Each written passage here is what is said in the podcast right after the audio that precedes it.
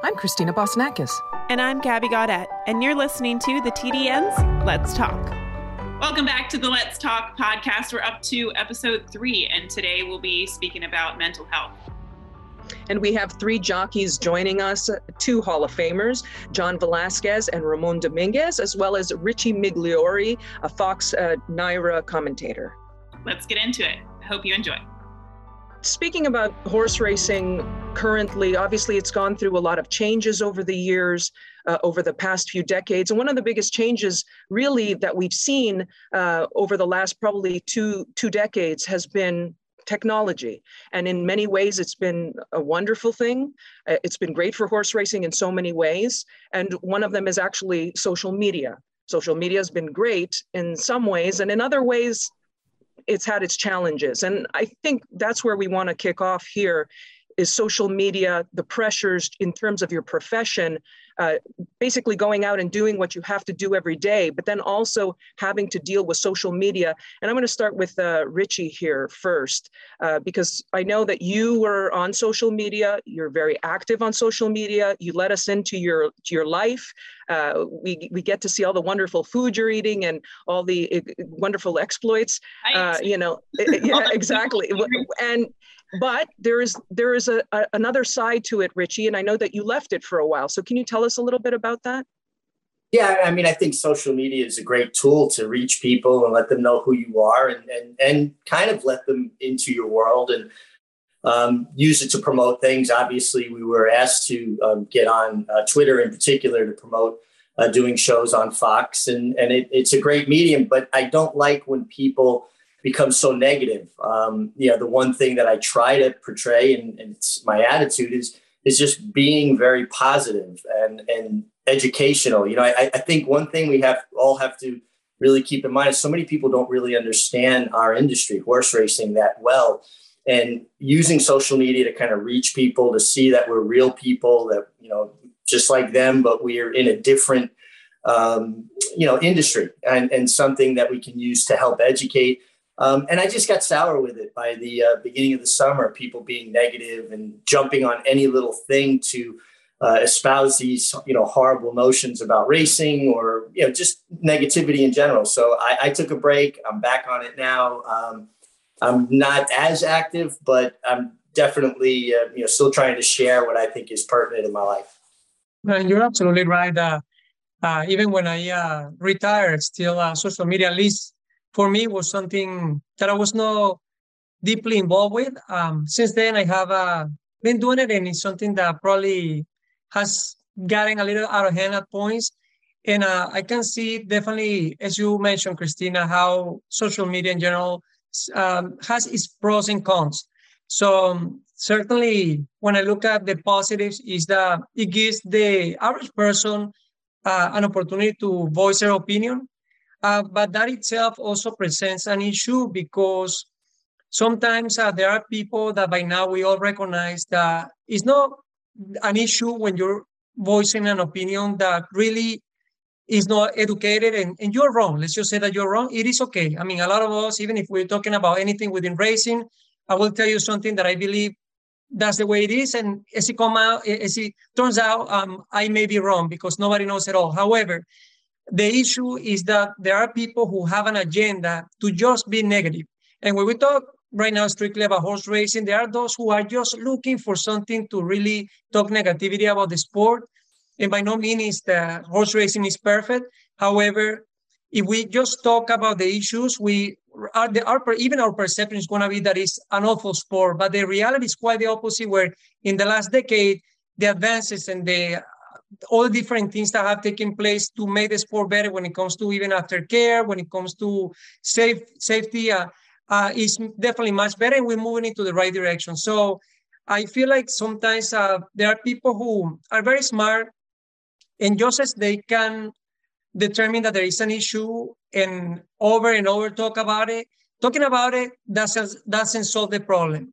Uh, why don't you utilize that energy into trying to come up with a solution or maybe join forces with somebody if that's it is if it is really that important to you try to just be on the positive side and, and join forces and have a collective effort to make a positive change so uh, those are my views in social media. But certainly these days, uh, we I feel like we live a dual life, uh, the social media life and the real life. So there has to be a, a delicate balance because um, sometimes social media can certainly run our lives and, and it's not positive. I just want to shift gears a little bit and um, you know, if you speak to a jockey that has had any bit of a career in this industry, I would say 99.9% of them have had uh, an injury, um, whether it be a severe injury or whether it be, you know, an, an injury that they can come back from or even just a fall.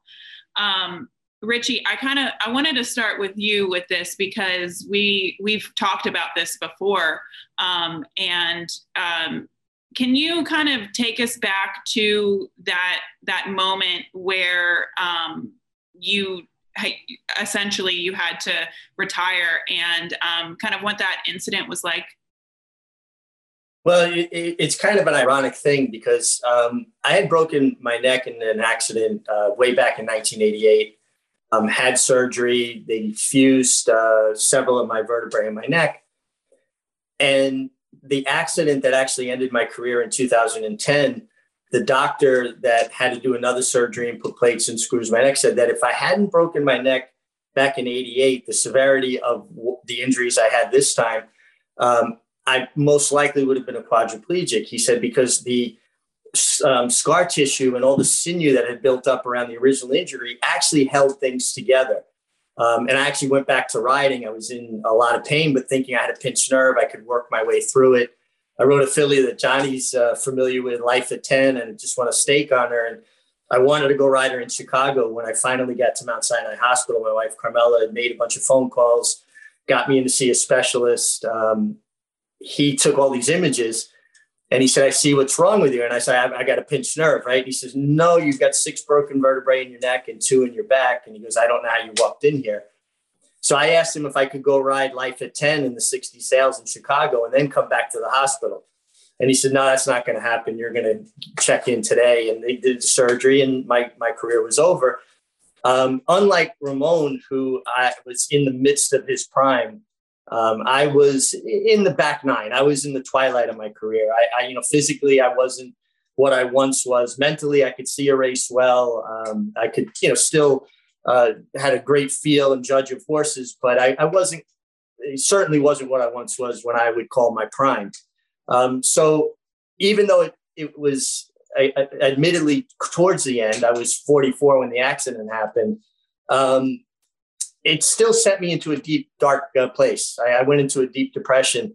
Not originally, when I first got out of the hospital and was home, uh, I didn't feel good, and I didn't care at that moment. I didn't care, you know, about horse racing. I didn't care about riding.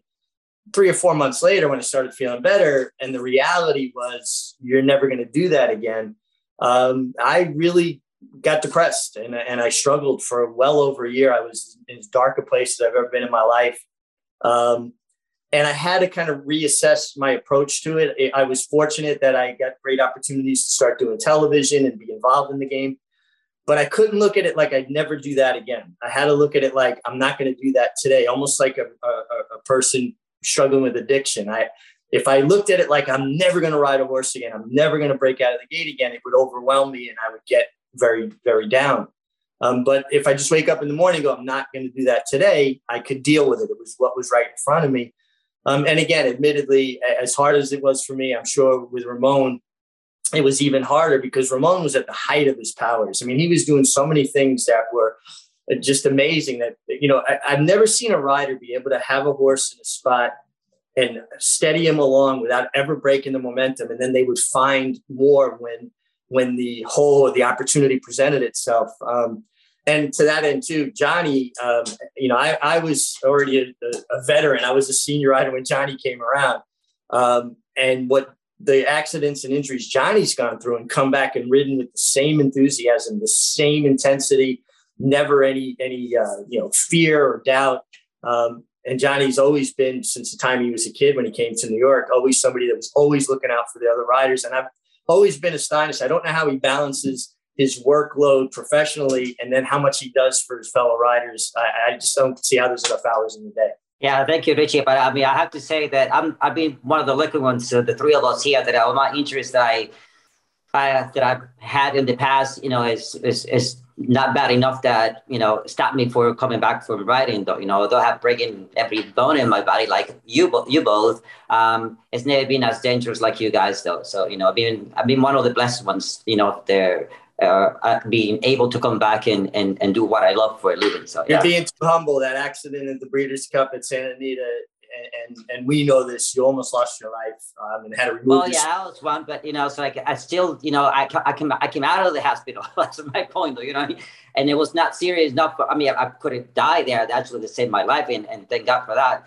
But you know, once I come out and I felt like you know I was good, and the, the doctors told me that I was going to have a full recovery. It was accept to me if I was acceptable to you know to come back to ride.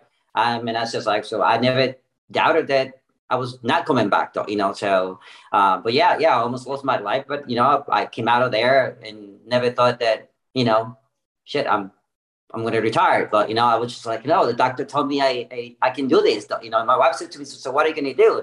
So the doctor told me that as I said to me, I'm going to give myself three months, four months, whatever it is that it takes me, you know, to get ready and get back at it. It's like, it's okay. She says, so I just want to know because we have to make plans. What are we going to do? You know? And I told him, well, if I feel good and I get my opportunities, I'm going right back at it. so that's that was it. And thank God. I mean, she supported it. She didn't, she didn't, you know, say no, that, you know, that's it for her. She, I mean, obviously the kids and her is their life too, you know, because they know that, you know, there was, you know, two times. I mean, you know, that that one's the most serious one that then they almost lost me. Um, but she was supportive of it, and uh, just said that was my my, my decision that it, that that was going to go back, and she said okay, and okay, let's go and do it again. I, I I've got to just interrupt a second. I'm laughing because um, Carmela, you know, when I decided I was going to try to find a doctor to give me the opinion I wanted, I went through several. I couldn't get an okay to ride uh, a friend of mine, a fellow rider, I'm not going to call him out here, had a friend in Tijuana, a doctor, and he said, if you give him 10,000, he'll give you an okay. So I told Carmela, I'm going to fly to Tijuana and get it okay. I'm going to pay this guy 10,000. She said, that's fine. I support whatever you want to do. But while you're there, find an attorney also. So she, she had had about enough. Very nice. You know, line in the sand. I have to say, we we should our next uh, podcast should be with the wives of jockeys. Yeah, because yeah. I feel like just thinking about all of your like they are have to be rock stars. Just the the ups and downs and just a lot of the traumatic nature of just a lot of what you guys go through. They go through it too. They're your wives, so they really go through the struggles. But you know. Richie mentioned it, you know, Johnny has also touched on it. Ramon, you were at the height of your powers when you were when you were injured and you were and you had to retire.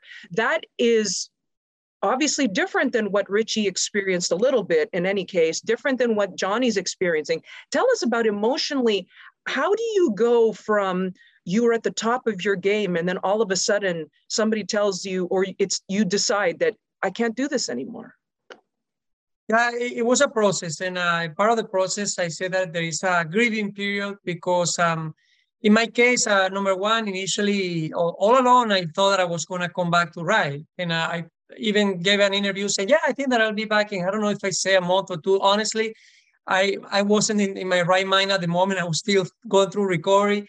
But um, the time came when the doctor basically set me down and they explained to me all of the injuries that I have, had before, uh, the brain injuries and uh, what it meant for me to go back and be exposed to hitting my head again. They say, we cannot clear you. You should not ride again. So I did do what uh, Migliore did. I know what he wanted to do to pay $10,000, but I did go to see a couple other doctors and get another opinions. And everybody was pretty consistent saying, oh, you're lucky. And they are really, they were blown away as to how I was doing cognitively, how well I was doing. But so they, they came when I announced my retirement. And um, it's something that, of course, it felt sort of a, mm, it didn't feel real because, uh, but making the announcement wasn't really the most difficult thing. It's what led or, or what happened afterwards, the days that came after that, because I got to a point where I said, wow, this is real. I will not be riding a race again. So that is difficult because it's not only something that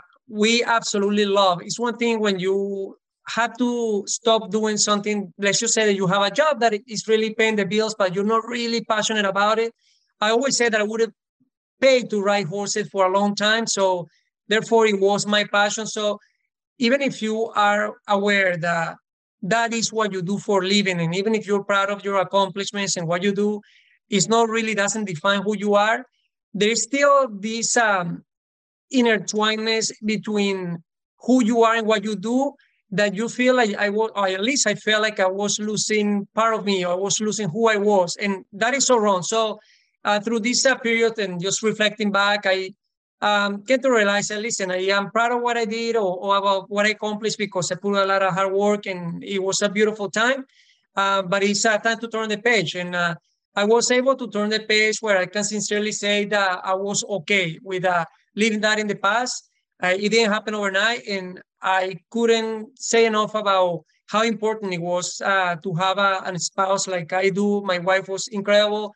Um, right after my retirement, we came to Saratoga and I did not want to go to the track. She said, let's go to the track. I said, heck no, I'm not going to the track because it was really painful for me to go and watch the races. It was still too early. And uh, one day she said, no, no, it's not if you want to go, we're going. And so we went and I was glad that I did it because I had a great time. And then after that, we went again another day. And from then on, it was uh, actually pleasant and I enjoy going to the track. So, but it certainly was a process. And now speaking with some of my fellow riders, my peers that retire even on their own, uh, I realized uh, most of them face the same thing where it's, uh, there is this uh, feeling of uh, the kind of you're losing a little bit of your persona or your identity.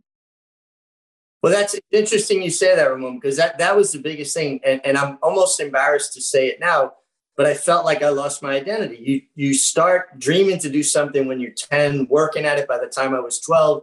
By the time I was 15, I was riding professionally. And then 44, it's over. And I really felt like I lost my identity. Now, with, you know, it's almost 12 years since I rode. I, my identity is being a father, you know, being a husband, being a friend, being a, a brother, um, uh, maybe being a mentor to younger riders. So, um, but in that moment, that's how you feel because it's all you've ever done, you, you, know, and and your routine. I loved going to the jockeys room. I couldn't wait to get to the jockeys room in the morning and the camaraderie in there, and maybe taking somebody's money at cards. yeah, yeah, you did very good on that, Richie. but what is it? What is it? And this is for any one of you that wants to answer this. What is it in the jockey's psyche that you can be in one of the most frightening spills. I mean, something that's just harrowing to look at.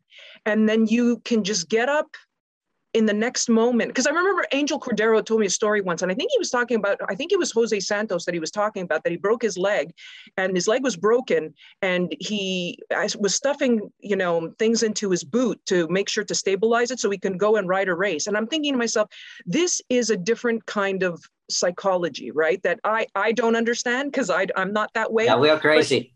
But, yeah, but we are crazy people. You have to be we all done that. Jockey, right? Yeah, we all we all done that. I mean, just crazy things that we come up with, and uh, I don't know, black paint or something, and we come up with this stupid things. Says, I know I, I can I can work through it, and we all do it for whatever reason. I can't explain it why, uh, but are you, you know, I guess. To prove, to prove it to yourself or prove yourself to other people, though.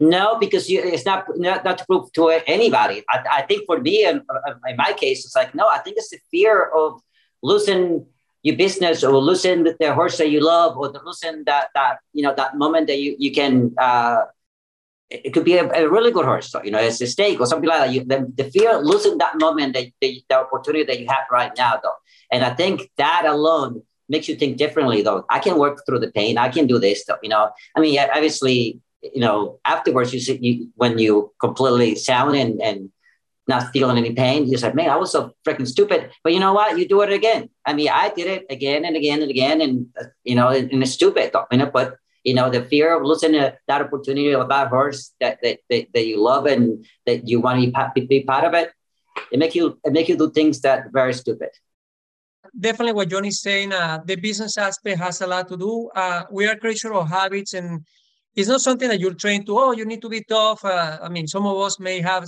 that kind of upbringing pretty tough that you need to, to, to be strong.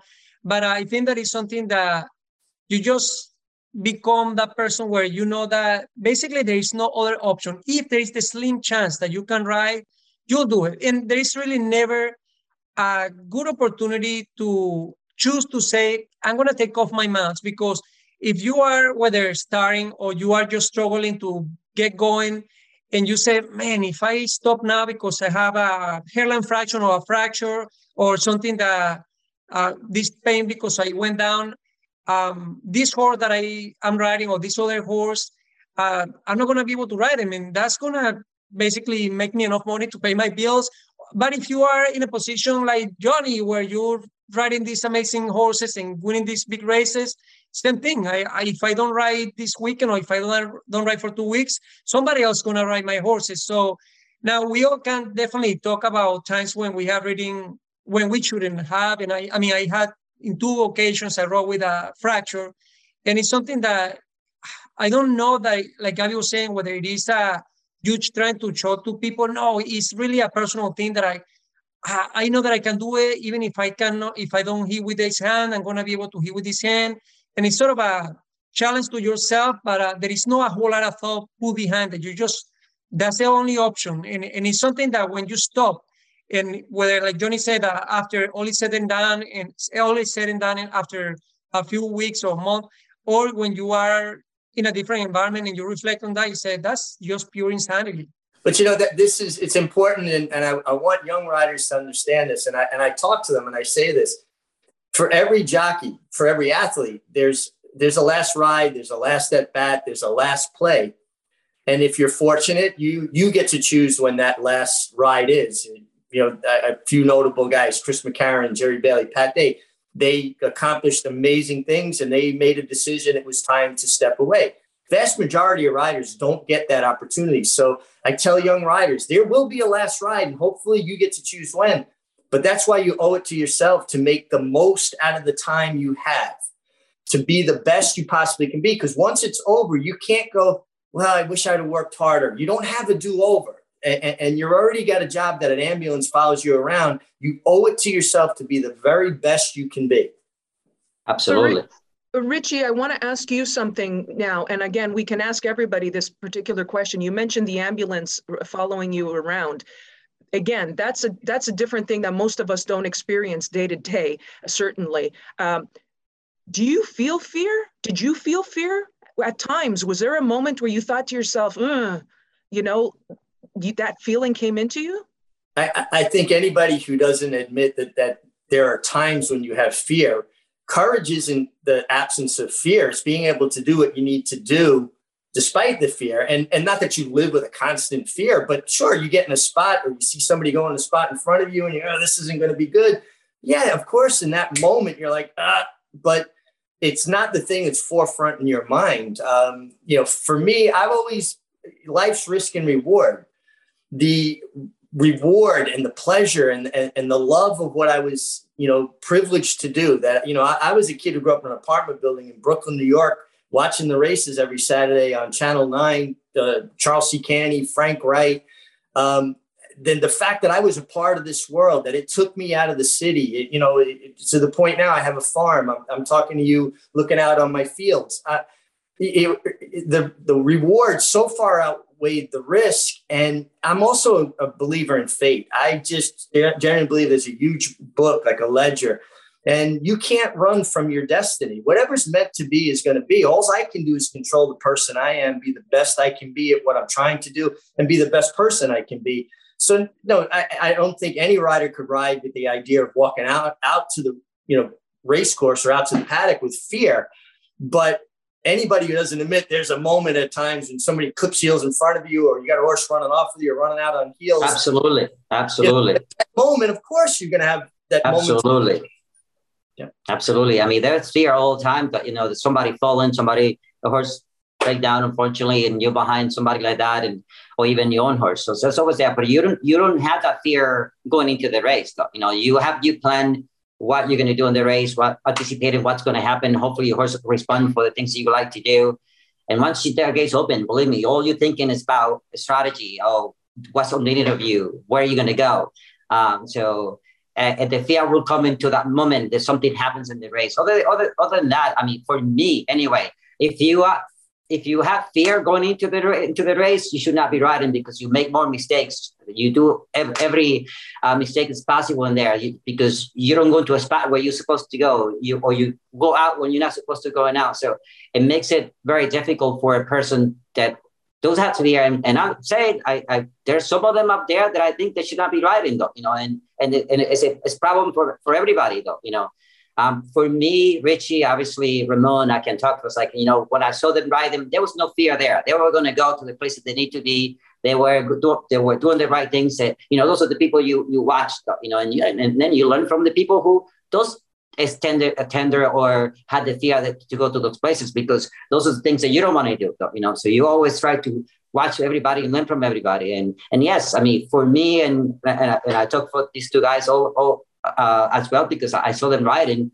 Um, the fear was not there when there were other races. You know, when the other race, they're they're they're focusing what they, they're supposed to be doing. Well, let me tell you, um, we're talking when you talk about fear. Obviously, we are um, explaining about the the actual fear or the concern or the worries uh, while riding a race, and uh, God forbid there is an accident. And uh, certainly, both Johnny and Richard explained that very well. Now, but there are other fears um, that has to do with the life of a jockey because it is such a demanding career. It's such a demanding profession because fear in itself, when it comes to the unknown, the, the, when you're a jockey and you, gosh, you, I'm doing well, but every day presents with a different set of challenges. You don't know really what is going to happen. And it's different perhaps for the jockey, or it's magnified, I should say, compared to other athletes or most athletes just because the athletes prepare and train for a specific game or perhaps for a season jockeys have a never ending season it's year round racing so and even if you have great business and you're doing well and you had an amazing day today tomorrow you have to turn the page it's a brand new day and things can start going back when you fall into a slump and, and things change. So that is always in the back of your mind, the, the concern. But I want to go back briefly to talk about the other fear that we that they were speaking about, and uh, something that I learned through my career. This is going to be a little bit rough uh, to to explain just because of the nature of, of what was going through my mind, but it was a great lesson that I learned. So I remember clear where I was driving my Honda to Aqueduct, where since the night before, when I look at the paper and, and saw what I was riding, there was a horse that I was riding that I had ridden before that I didn't want to ride. I was very concerned about this horse because he didn't feel well. And um, so I'm thinking about this horse, and all I could think is about this horse. And somebody had lent me some uh, CD about Tony Robbins, and uh, I happened to be listening to this, and he talked about the acronym of uh, fear, and he says fear stands for false evidence appearing real. So when I hear that, I say, wow, that sounds pretty cool. So up until that point, I was told, I was told by other people that, you know, that just try to forget about it, you know, try to forget about it, but that never works. You know, I tried to forget about this horse that I was riding that I was very concerned or I was afraid of. And uh, but it was sort of in the back of my mind reminding me, hey, I'm here. You still have to ride me. So when I listened to this guy talking about false evidence appearing real, I chose to look into this like in the face and say, okay, what is really the big issue here? So I go out there and I'm going to have an opportunity to warm up this, this horse. If this horse doesn't feel sound enough, I have the other choice to tell the, the, the veterinarian to listen, I don't want to ride the horse, let's crash it. But let's say that the horse warms up well and I put him in the gate and then in the race, he doesn't feel well. Well, I have the opportunity to just pull him up and then I'll tell the stewards that the horse didn't feel well. But let's just say that the horse actually feels okay, but he happens to get hurt. Well, the fact that he gets hurt doesn't necessarily mean that it has to be a bad injury, so he doesn't have to fall. But let's say that the horse end up really getting hurt where he falls. Well, if I fall, doesn't necessarily mean that I have to get hurt. So by then I had take it to a place where there was so many ifs that I realized that it was pretty unlikely to happen. And I honestly went into the jobs room feeling so much better. And I don't remember what the horse did, but the horse was fine. So, but it, I, I, it was really a big lesson for me and something that I kind of went back to this place of trying to have this approach with other um, cases that were similar instead of really trying to forget about it, was just kind of looking at this fear in the eyes.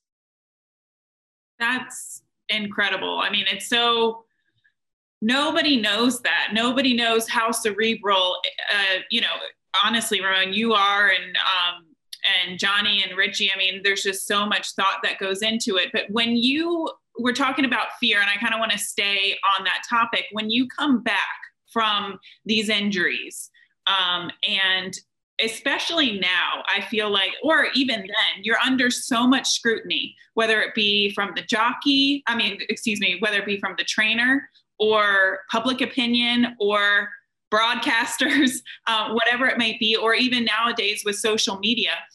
Um, how do you work through that pressure? And even when you're coming back off of injury, number one, but especially if you're going through a slump, I mean, how do you get out of your head?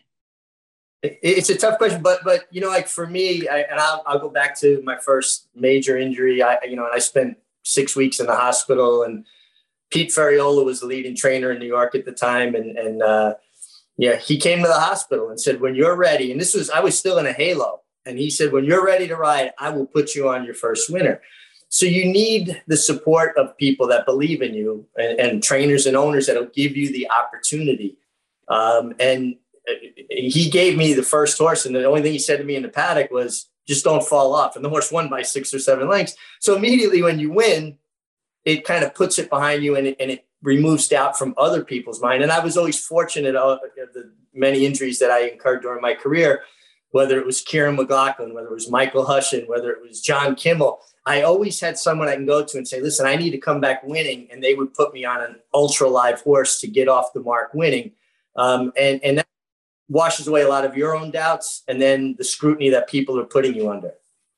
For me, I never put that pressure on me or coming back, but you also like to come back winning. And I was very fortunate. I mean, I got hurt when I was a bug, and I had Carlos, uh, your good friend uh, Carlos Figueroa, Figueroa, right?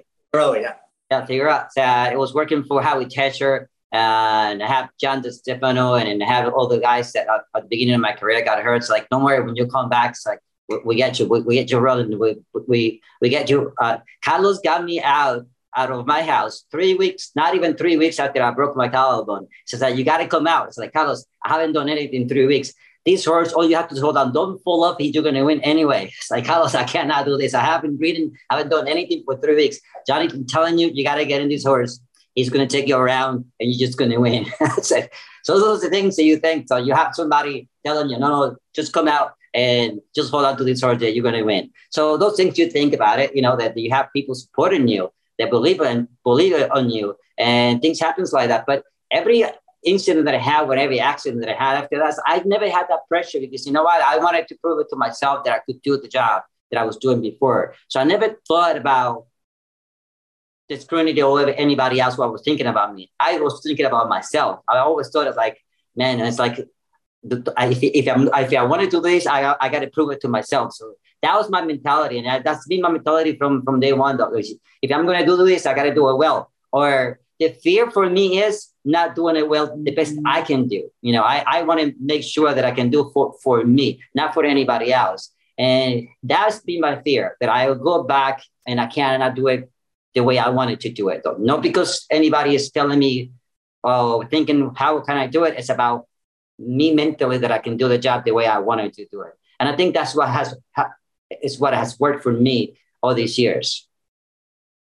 I feel like in my case, um, the first time that I uh, got hurt, I, I mean, being very young, and uh, I feel like it was like, uh, wow, this can happen to me too. Because up until that point, you, I don't know, I feel like I was Superman. Like, I, I that's not gonna happen to me. And so, and then anytime that I broke a bone and I came back, there was always a little bit of concern or a little bit of fear the first few months, and something that I wasn't even thinking about it. Um, it was just sort of in the back of your mind, but you go back to you have done it so many times that after no time that's over and you kind of go back into your routine. My biggest concern, just like uh, Richie, it was um, to come back and start winning quick because although I try not to be too worried about what people were thinking, I couldn't help it because my business depended on me doing well and what people thought of me as a jockey. So I remember one of my last uh, injuries. Um, uh, one of the reporters in, in NYRA came to the jokes room after I rode a race, and I just shortly, uh, I mean, I had just been writing a few days, um, and he said, "Hey, Ramon, I'm going to write an article. Do you know that you're off for 17 after you came back? Uh, what's happening? Are you afraid?" I'm like thinking, "Oh my God, you kidding me?" So that's something that it was uh, concerning to me to come back and be in a slump because I didn't want people to think, "Oh, he's not the same." Uh, but yes, it's just uh, the nature of the business. Such a great conversation with the jockeys that we're having so far, Christina. But we want to take a quick pause for a word from our sponsors. And First Racing, it's a company that you and I have had plenty of experience with.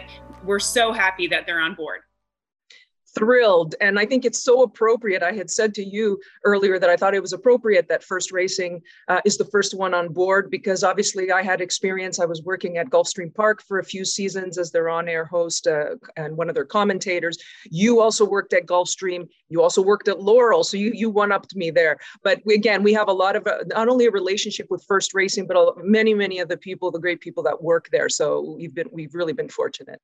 And it's a very big month for first racing as well. Obviously, at Gulfstream Park, the Pegasus World Cup is coming up, and obviously, a really, really important way to kick off the year, not only for uh, first racing, but also for the industry as a whole. You know, Gabby, I was really lucky to be there for the first year, actually, for the first few years, and they kicked it off in style, really. Uh, had a horse like Arrogate to come there and to win. He was so impressive. You know, what a beautiful horse, unfortunately, ill fated, but he just was really, as they say in the business, ticked all the boxes and tremendous. Then they had Gun Runner, like you couldn't outdo Arrogate. You had to have a horse like Gun Runner and City of Light. They've just really had good, good horses, and they've always just evolved. They've taken another step in the last few years. They added a turf race. Now they're adding a filly and mare race on the turf. So really, they've been really trying to stay ahead of the curve and just broaden their package. And it's incredible how this race really came about, Christina. It's essentially to keep some of those really good older handicap horses in training, and that's what we see from several several of the horses that are invited this year. Um, where we could potentially get the chance to see Knicks Go before he goes off to his next career as a stallion at TaylorMade you make a really great point. Many of these horses traditionally would just retire after the Breeders' Cup if that's what the, it was in the program for them to enter stud the next season. But now, because it's just right around the corner, it's in the end of January, they keep them in training. Sometimes they'll give them a month off, maybe a freshener in between, but they'll bring them back either for a next campaign or they'll retire them. So again, following suit, like we said, we've had great horses coming into this race. We still have to get the good horses before they go off to stud or before they go off into other areas of the world to run in these big races. But it really is a great series, and they've really tried to do something different, and I think they have.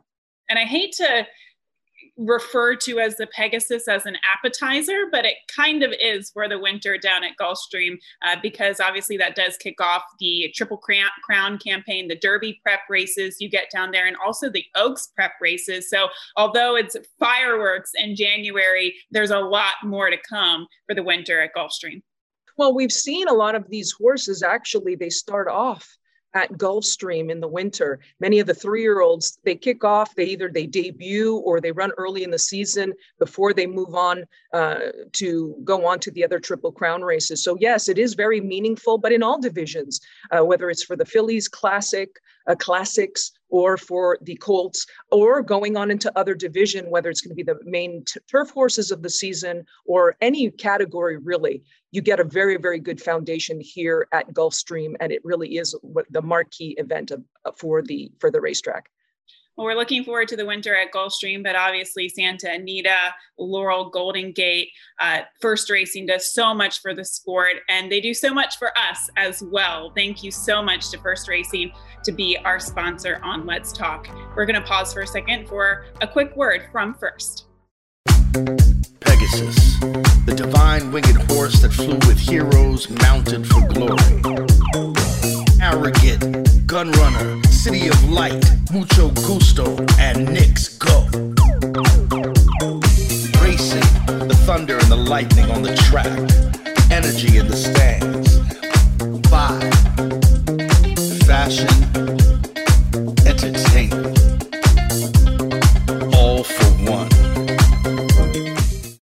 Thank you very much to our sponsor, First Racing. Very pleased to have them on board. And now we turn back to our conversation with the jockeys. And I asked Richie Migliore, what is the relationship between riders in the jocks room? Is it really a team sport? And how important is that relation in terms of health and safety on the track? I think it's important. I think, you know, older riders understand that they make it safer out there if they're helping younger guys learn the things they should do and shouldn't do, the places they should be and shouldn't be. Um, so it, it's not only their responsibility, it just makes it better for them as well. And honestly, you get to this level of, Ramon, Johnny, you know, riders that you know of this ilk, and yourself. Well, you know, uh, but you know, you know what I'm saying. That that um, you have enough confidence in your own abilities that you're not worried about helping someone else to improve. You, you know, so you, you're you're very confident in what you can do, and it's it's not just the the jockeys room community. And and listen, it's it's like a dysfunctional family at times. There's guys you get on with that you really genuinely like, and there's guys that you just don't really care for. They don't care for you for some reason. You're oil and water, and you've got to go back to the same locker room. But there's an old adage: if you let two old dogs chew on each other for a little while, they'll figure out a way to just stay apart. If you constantly are pulling them apart, they're always going to want to get at each other. So in the jockey's room, you know, you got guys that you're just not going to get on with, and you figure out a way to kind of just steer clear of each other and not, not get in each other's way as much as possible. But the whole community, Johnny brought up something, Carlos Figueroa. I met Carlos and David Figueroa when I'm 11 years old, started a pony ride business with them. Every Saturday, we're watching, you know, the racing show and we're arguing about who's going to win. And I was a big Braulio Baeza fan and Carlos was a big Angel Cordero fan and who was the best. And, um, and then we all made it in the industry, uh, you, you, know, and, and then like Johnny to have that connection. It's, it's such a, a, a close knit community in so many ways because you have connections to people, whether you know them directly or through somebody else. So I, I just found an issue when, you know, uh, Johnny brought up Carlos. No, but it's funny because uh, you always had support and you always have the doubters, though, you know. So I always focus on the people who want to give me the opportunity and and forget about those those people who doubted it. I mean, I, from from get go, I mean, I can tell you, Mochera told Angel after a week being actually a week, two weeks riding in New York, he told me, and I didn't speak the language, so I didn't know, you know, what the heck he was telling him. Um, and uh, my friend Peter was on the pony, taking me on the on the, on the pony, and uh, Mochera's yelling at Angels like, "You both boys sucks. He's never gonna make it here in New York." I Also, and I don't know what the heck he was saying. So I asked my my, my friend Peter, so Peter, what, what is his style? You don't want to know. Come on, come on. You, what is he saying about me? He's like, he told you that you suck and you know, you're never going to make it here in New York. So those things you know, that, you know, I can stay away from it. And then I stay, you know, with people who are, who are really supporting you, giving you the good vibes and all that. And so Carlos was one of those from, from, from the get-go when I was, when I was a bug bite that, you know, was working for, for Howie Tesher and help me out to, you know, because I didn't speak any uh, the language. So help me with Tesher and and tell me to, you know, you got to write this, you got to write that one, you know, at least this one you can win. So you, you concentrate the people who are who are really trying to help you and, and be positive. So it's it's a it's a balance that, that you have to take all your career, no matter what. And and and, and, and I'm sure in, in any job, in any industry, it's like that. There are people who are going to be negative about you, and other ones are going to be, you know, very positive and very supportive. Two things. Uh, there is the commodity of this uh, family like in the jockeys room, which is uh, really crazy when you think about that each of us is our own team, but at the same time, we're in the same locker room. So um, we're out there in um, trying to do our job, trying to protect our ground, but at the same time, there is this line and these unwritten rules that you don't want to break, you know, when it comes to safety and uh, so, and I think that, for example, in New York, uh, they do a very good job. Uh, once in a while, there is a guy who thinks that he's smarter than the rest and he wants to cross this line, and and it's something that you don't even talk about, but um, he's gonna he's gonna learn a lesson, you know, and they're gonna do it with class, but he's gonna learn that that, that doesn't fly in New York, let's just say.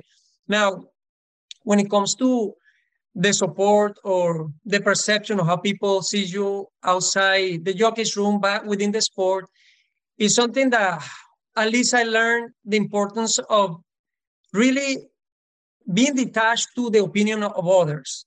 Uh, although the opinion is important and you want the opinion to be good because you're doing very well, at the same time, you cannot let your emotions be dictated by how other people feel about you. And I'll give you an example. So, good friend of mine who was great supporter, Richard Englander, and I will never forget this. Um, he had me riding a really good horse that he had that I actually even went to ride in Dubai by the name of my cousin Matt. And the only time in my whole career that I rode a match race, it was in Delaware Park. It rained a lot that day, and the race crashed down to two horses, my cousin Matt and another horse. So my cousin Matt typically in a normal race, he will be like mid pack or stalking, you know, third, fourth. And in this race, the strategy completely changed. I said, there's only one other horse. We're going to go at it. So sure enough, I warmed him up well, and we went at it head to head. I happened to get lucky and I won the race by a nose. So I said, great. So you won't believe he called my agent and said, What the heck is Ramon doing? That was awful. He's not riding the same and blah, blah, blah. I'm like thinking, Are you kidding me? And so if I would have let his perception of me influence how I felt, uh, it would have been a roller coaster of, of, emotions. I was very aware of um, when I was doing things bad. And believe me, every day I'll go home just kind of pretty hard on myself when I made a mistake. And I would be good listening to other people when there was a criticism, even if it was negative criticism, that I knew that it was grounded and it was uh, well formed. But uh, when I have people who will elevate me and then take me down just as fast because of how things were going for them, uh, I certainly thought that it was important to detach myself from from those uh, opinions. Absolutely it, you know, you know what they say about uh, opinions. I'll leave it at that. But I, I, learned that lesson very, very young. I was 14 years old. I lived in Barn 46 at Belmont. Uh, Loretta Lustig, John Kimmel's uh, assistant, it's her office now. That was my room at the track. And we ran a horse in the last race, and I idolized Steve Cauthen. I wanted to be like Steve Cauthen. He had uh, been an apprentice four years before me. And I see Lenny Goodman, who had been his agent, coming down the escalator in the lobby of Belmont. He had his entourage around him. And, you know, I'm a kid from Brooklyn. I walked up to him, probably a little too cocky, and I said, Mr. Goodman, my name's Richie Migliore. I'm going to be just as good as Steve Cauthen, and I want you to be my agent. And I stuck out my hand, I shook his hand, and I remember he had this big pinky ring and kind of held my hand and looked at the guys around. He said, Kid, as big as your hands and feet are, he goes, I got a friend who owns a construction company. I'll get you a job as a bricklayer. I cried all the way back to my room. I'm laying on my cot that night crying. I'm going to call my oldest brother, come take me home. The best agent in the world just told me I'm going to be a bricklayer. Well, that was September of 1980. Uh, August of 1981, I broke Steve Cauthen's money record. And Joe Shea, who had been Ron Turcotte's agent, was my agent. But they went right to Lenny Goodman, who had Jeffrey Fell's book at the time, Hey, what about this kid? Oh, I always knew he was going to be good. And I said it right there in the window. Said, no, he did not. He told me I was going to work in construction. So yeah. you got to be strong enough to believe in yourself and keep going forward. But I think with your experience now, all of your experience, you obviously have a, you have many uh, miles under you uh, as a jockey. How important is it to also to pass it on? I know you touched on it, Johnny. All of you actually touched on this uh, in terms of the younger riders coming up today, because we do see it at times. We see some younger riders; they don't have the benefit of the experience that you guys have had uh, in terms of good or bad. So sometimes they may do some questionable things do you guys pull them up? Do you take them in, in the jocks room? And now, especially Richie and also Ramon, you guys are no longer riding, but will you take the time to go talk to a jock and try to and try to maybe push them in another direction? Well, I, I do that a lot. You know, I'm still do it. You know, so every time I see a, a kid who you know has some talent and they want to just learning and trying to teach them the right way. Just, I mean, we, we touched about this, and, and, and Richie talked about it. But you know, it's like the the the the more you teach those kids, the safer it is for you to ride. You know, you want to ride with a better, more knowledgeable than the kids who are very reckless, though. You know, so it makes it a lot easier to ride with people like that, and and they, those who are reckless, who don't want to learn, then those those the one who make the liabilities. So you know, it makes it really really hard to ride with, and and scary to you know to write with because they, they don't want to listen they don't want to learn though you know and they want to learn their the hard way instead of learning the right way when we are telling them that you know you're doing it wrong. So it's it's hard. So some of them listen and some of them won't.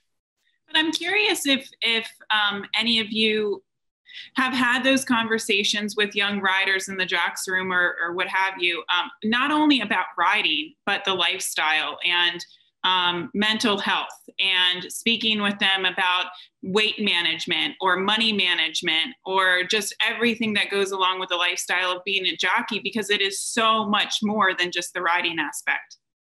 I've been lucky enough that, that I have a lot of people help me helping me along the along with along the way to get to where I am right now. So yes, I do that, and every time I see a kid who's doing well or or not even doing well, just try to guide and even outside outside the jockeys room to do the things that, that they need to do, whether it's life insurance or disability insurance, um, anything to do with accountants or anything like that. They make sure that they go to, to the right people, you know, and because and those guys who are making money, that they get advantage of it right away, you know. So you try to guide them the right way, and hopefully that they follow up and do the things that they need, they need to do.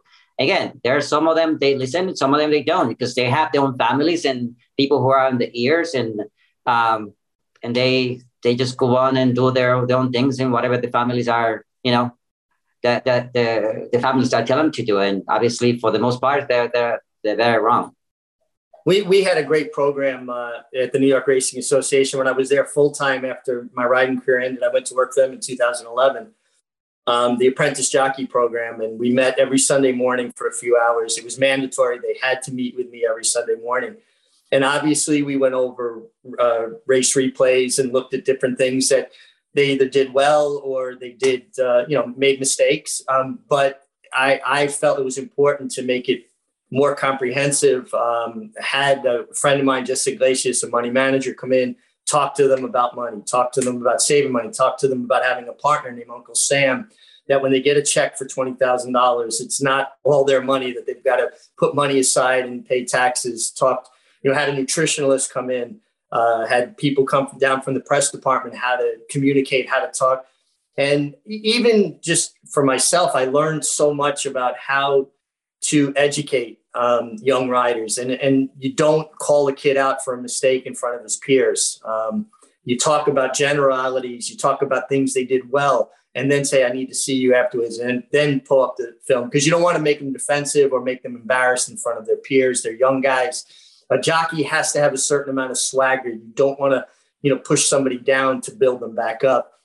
And it was a really great program. When I left, the program was discontinued. Um, which I would love to see because jockeys are the only athlete in the world that we don't have a coach. Uh, you know, uh, you know, uh, a golfer has a has a swing coach. A baseball player has a, a hitting coach and and a, and a, fielding coach. I mean, every athlete has a coach.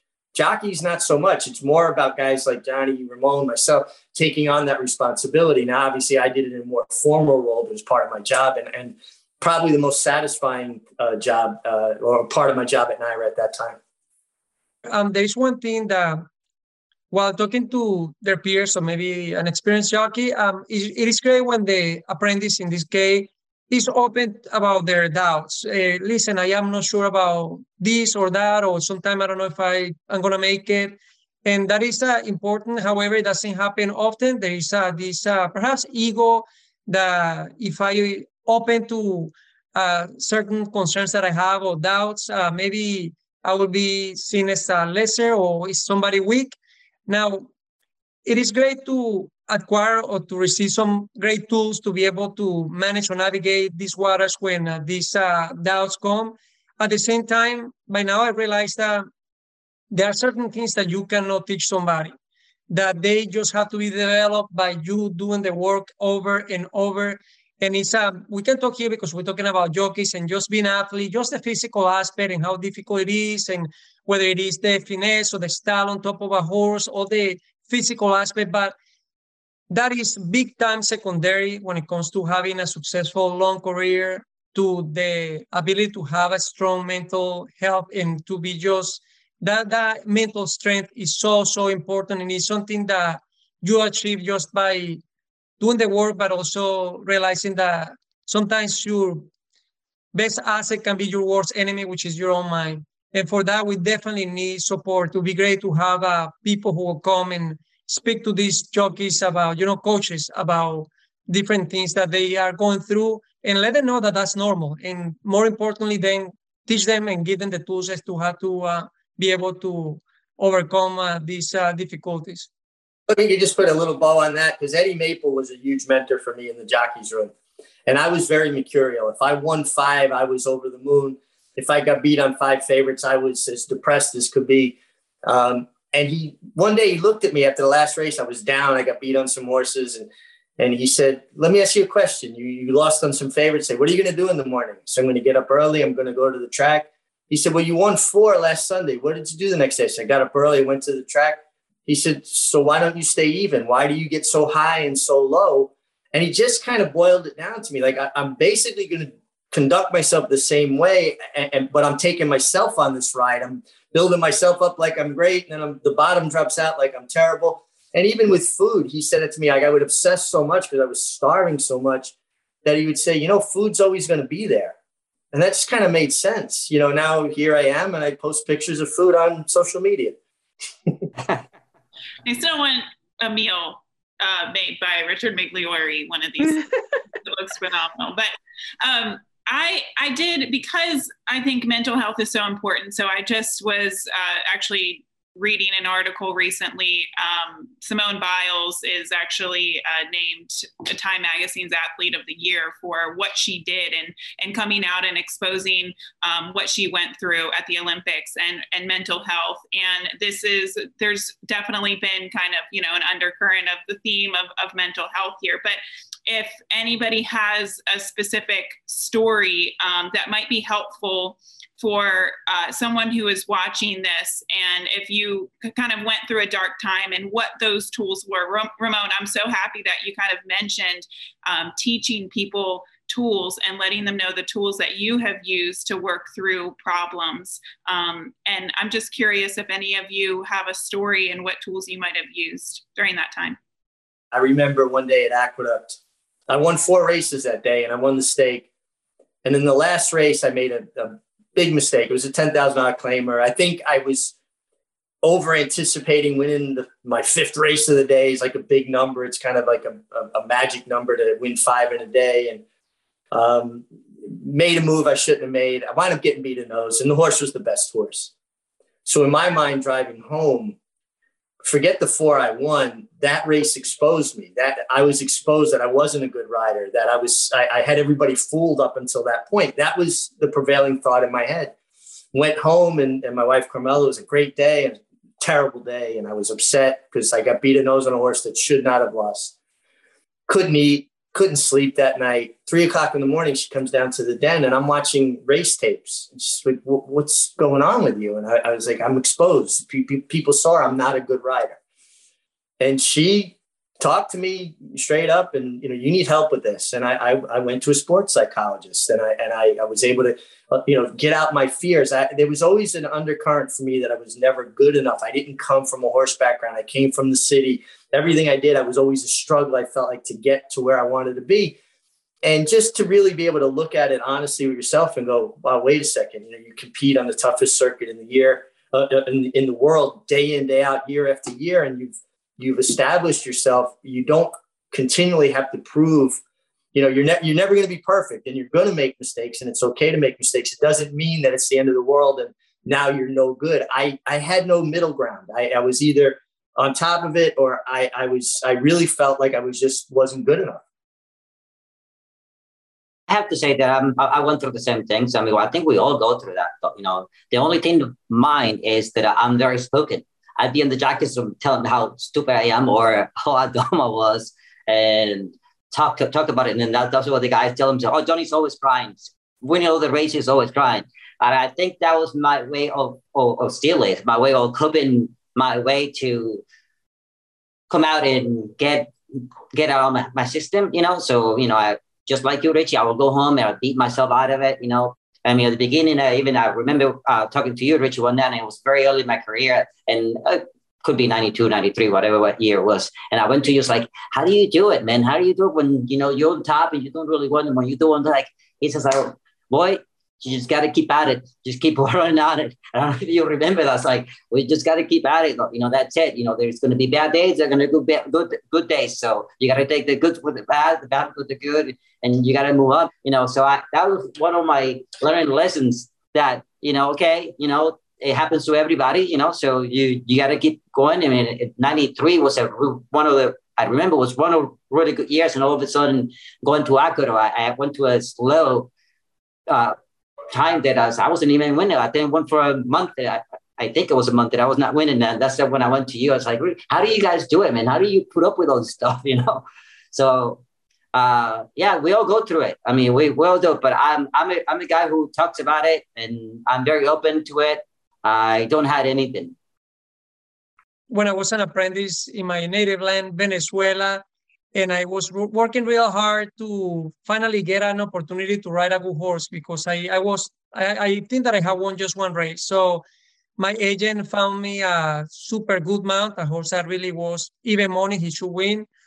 And I was so excited to ride this horse. And it was a trainer that was extremely successful. I come to the paddock and this horse just stood out. He looked absolutely gorgeous, beautiful. And the trainer gave me the instructions, and uh, I went out there and I just messed it up completely. I uh, opened up at the half a mile, just moved too early, opened up like 10, 12 lanes, and uh, I just got via the wire. And uh, I remember my family going to see me ride because they live a few hours away from from the racetrack, and uh, they went to see me ride. And when the race was over, I mean, the whole grandstand was booing me, and I come to the judge's room, get changed, and go to the car. And as soon as I got into the car, when my family, my siblings were there, I'm just crying and bawling. And but I remember thinking the whole ride home because they, they took me to the apartment where I was staying, thinking, my gosh, if I was able just to turn back time and really ride this horse differently, that would be so awesome. Of course, I, I don't know, a fantasy that I had in my mind. That would be so great if I could just erase that mistake. As it turned out, on the next day, exactly what Eric Maple asked me, Glory. Um, that's what I chose to do. I believe me, I just wanted to stay in and sleep. I was depressed, but I uh, got up early and I went to the track and I went to see the trainer that I rode for the day before. And he actually put me on other horses to exercise. And after a few uh, months, uh, he gave me an opportunity to ride two other good horses, and I won on both horses. But the point is that by me making that mistake that absolutely taught me the best lesson that I could have learned in my career, to, which was to be patient. Um, and that absolutely led to a lot of my accomplishments because I was okay for me to take a hold of a horse and just relax. So, uh, what I thought in the moment that was just uh, the worst thing that could have happened to me, it happens to be the greatest blessing in disguise. I think trainers make a big mistake you know, replacing guys if they make a mistake. If they show the guy confidence, they'll ride better for them because they're not tied up and not. Absolutely. And then young riders, like I know, and this is important for young riders to hear. When I wasn't doing good, like especially after having some success, I would go home and feel like I couldn't reach out to my friends or my family because I felt like I was letting them down when I wasn't winning. And they were tiptoeing around me because they felt bad that I was maybe in a slump when that's when you do have to reach out to them and and people should reach out to you but it, it becomes this odd you know catch 22 everybody's trying to tiptoe around each other. And i would it would just go to such a lonely place. So if you're a young rider and you get in a slump people want to hear from you and, and you want to hear from them. They're just probably in the same mindset as you like they don't want to bother you but that's when you need them.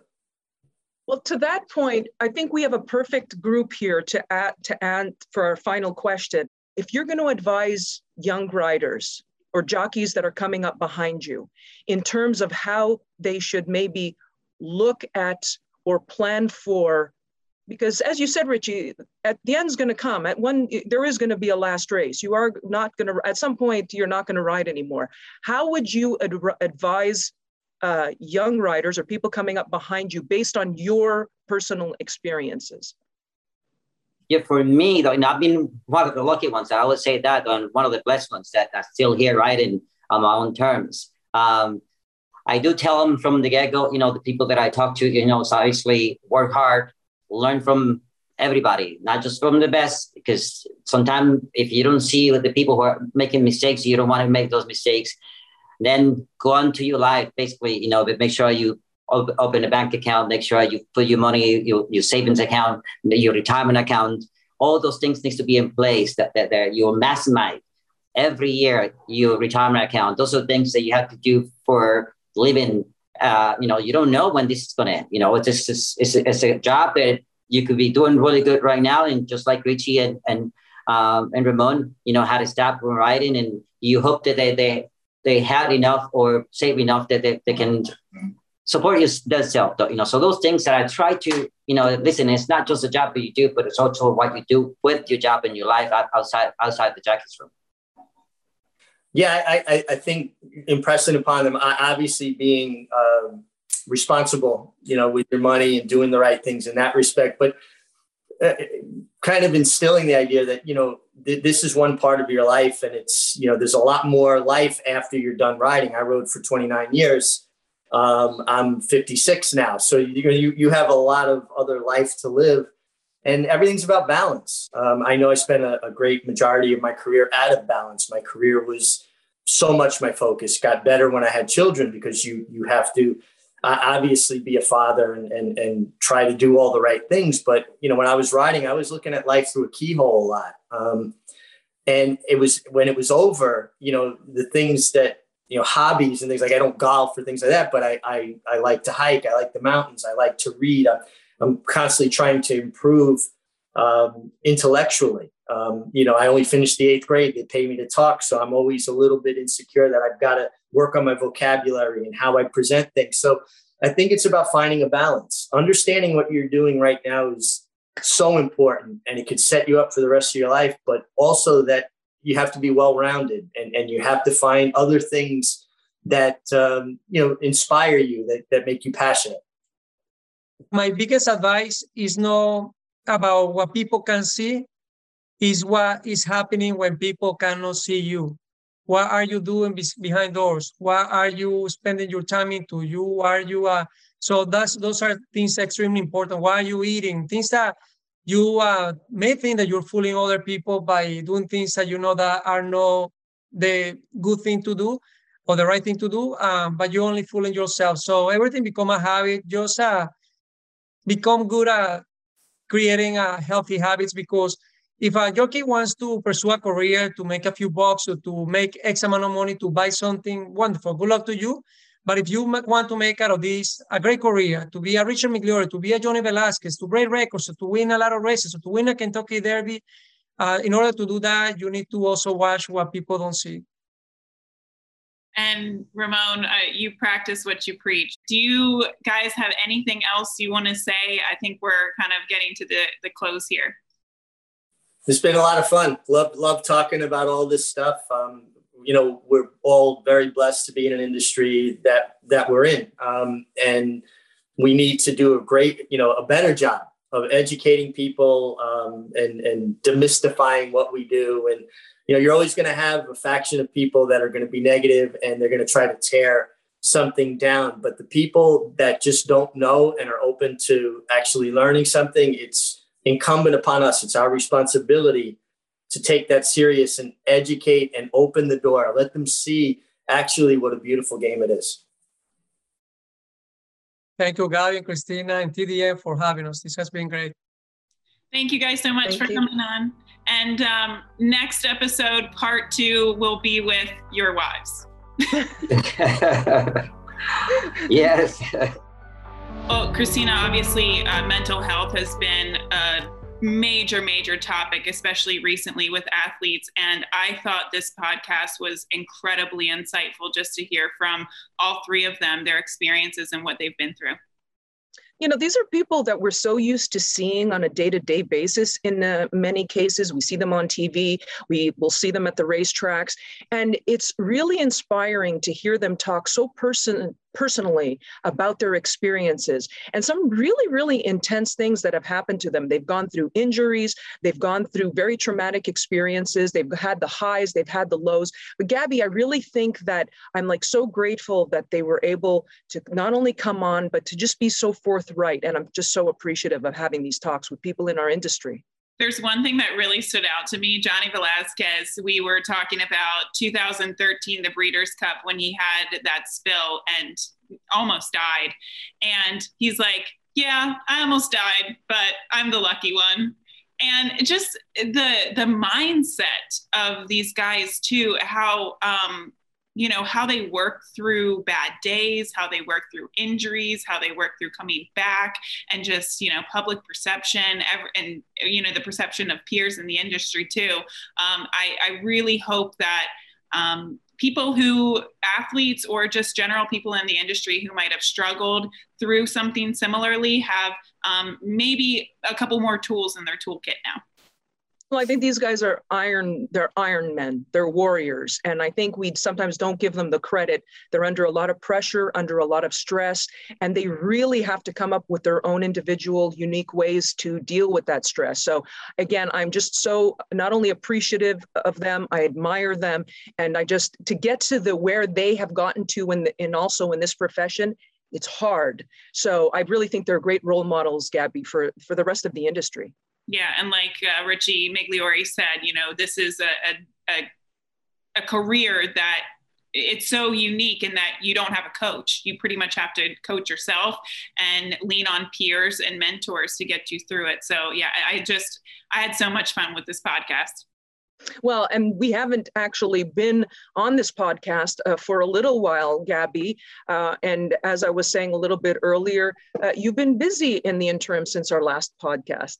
I have been busy. My son, Crew, was actually born on the 12th of November. So that's kind of the reason behind a, a little bit of a hiatus. It is chaotic in the Casse household, but uh, hopefully we can get back on more of a schedule. Um, he has been the best baby. I'm telling you, I, I can't, I am so lucky. He gives us four hour stretches at night. And uh, so that's why I look very well rested because he was a total rock star last night. Well, folks, this is going to be a name that you're going to have to remember. Of course, uh, Gabby, uh, a lifelong horsewoman, uh, Norm Casse, a lifelong horseman. Uh, of course, Crew, we know he's going to at some point be involved in some capacity with horses, but we're so looking forward. I've seen pictures of him. I'm so looking forward to seeing him uh, in, in, in the flesh. Yeah, we'll see. Well, uh, Norman said he's already, well, there's already been a compilation of Breeders' Cup classics um, that has been shown to him many times on YouTube. So that's what's going on. well, so God bless and uh, God bless, thank God for a happy, healthy baby that sleeps uh, for stretches and periods of time. And uh, we'll be seeing him soon, and we'll be seeing all of you soon too.